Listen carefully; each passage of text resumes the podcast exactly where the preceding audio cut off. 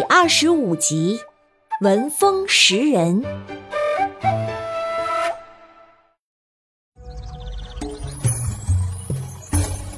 上集咱们说到阿古爷爷和李奶奶讲了许多过去的故事，让阿良姐妹心动不已，对大山充满了向往。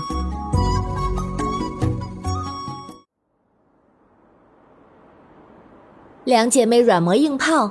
满舅最终还是带着他俩上山了。车停在山脚下，阿古爷爷扯了几根冬茅草，编了一个十字。等风吹过，茅草散开，阿古爷爷捡起掉下的那根，放在鼻子底下仔细闻了闻，嘴角不经意露出微笑。爷爷是发现野猴子了吗？阿妹着急地问：“当当也等待着被召唤。”阿古爷爷不回答，却将茅草递给满舅。满舅深吸了一口气，说：“哦，有些微弱的骚味儿。对呀，山里呀，每种动物都有很强烈的味道，风会把味道刮过来。”被吹掉的这根留下的味道会更浓一些。阿古爷爷说：“这味道很像野猴子的味道啊！看这微弱的程度，还有点距离，可能在凤凰山附近。”啊，凤凰山！阿良也拿过茅草闻了闻，除了草的青色。并没闻出什么，但是风吹过鼻尖，就有了野猴子的骚味儿。阿古爷爷顺着风的方向追过去，发现几根卡在树枝上的稻草，他扯下来闻了闻。爷爷是稻草龙留下的吗？阿良凑近去看，阿古爷爷将稻草放到阿良鼻子底下，阿良打了个喷嚏，说：“阿切。”好重的味道，这呀就是稻草龙的味道。阿古爷爷说：“稻草龙从去年秋天做好，到现在半年了，自然有老旧的味道。这山里刮风下雨，不可能有这么老的稻草挂在树上。”最多也就三天。啊，没错，就是前天。阿良说着，转头去找阿妹。稻草龙就是被野猴子偷走的。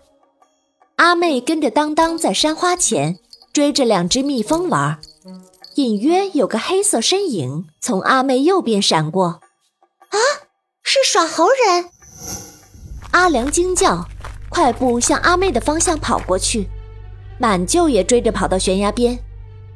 阿妹，你看到耍猴人了吗？啊，是村头耍猴的那个人吗？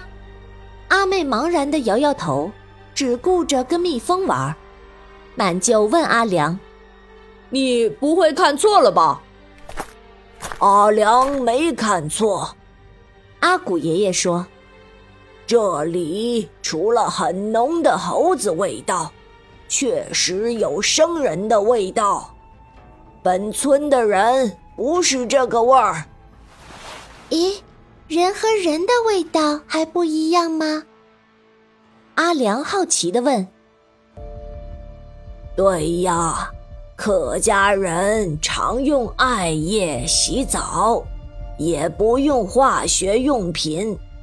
喝的是米酒，身上呢都是清淡的味道。阿古爷爷说：“这里有浓烈的酒精味儿和金属味儿，可能他身上还有刀子和链子。这猴子的味道也不是山猴子，是被洗涤剂洗过的。嗯，这人。”应该是耍猴人，在龙舟赛上，我见过这个耍猴人，鬼鬼祟祟的。阿良突然想到，难道是耍猴人偷了稻草龙。满就笑了，摸摸阿良的头说：“哈哈，傻孩子，耍猴人偷稻草龙干什么呢？”可是我明明看见了，就是野猴子偷了稻草龙，他们还藏在稻草龙肚子里偷白鹿蛋。猴子早就上山了，我们往前山走吧。阿古爷爷大声说着，从悬崖绕道上山。他在满舅耳边悄悄嘀咕了几句，满舅一脸惊讶后，马上装作什么也没发生，继续镇定地往前走。悬崖的背后是一丛茂密的松林，在松林里藏着耍猴人，他就躲在树背后，偷偷观望着阿古爷爷离开，才牵着猴子慢慢走出来。阿古爷爷其实早就闻到了他的味道，已经知道了他就在附近，于是故意大声说话，假装离开。走了一段路后，阿古爷爷让满舅带着阿良姐妹继续往前走，自己则悄悄躲在了一棵老樟树的背后。等耍猴人和猴子的味道越来越远，他才从树背后出来，往山下追去，循着味道。他发现悬崖下有一条路，这里正是通往野猴洞的路。这条路很多年没有人走了，自从客家人封山之后，年轻人都去了城里工作，这些小路都长满了荆棘和茅草。外地的耍猴人怎么会知道呢？他来这里难道是想抓猴子吗？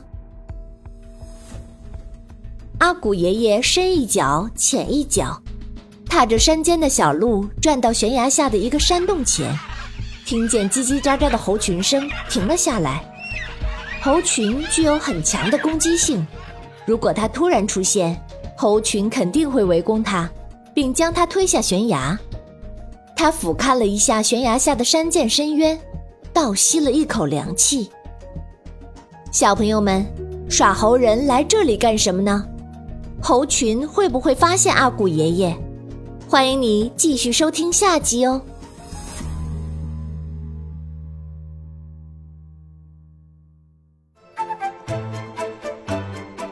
本故事由安娜妈咪改编自胡梅林童话小说《会飞的小凉帽》，华侨城文化集团与喜马拉雅联合出品。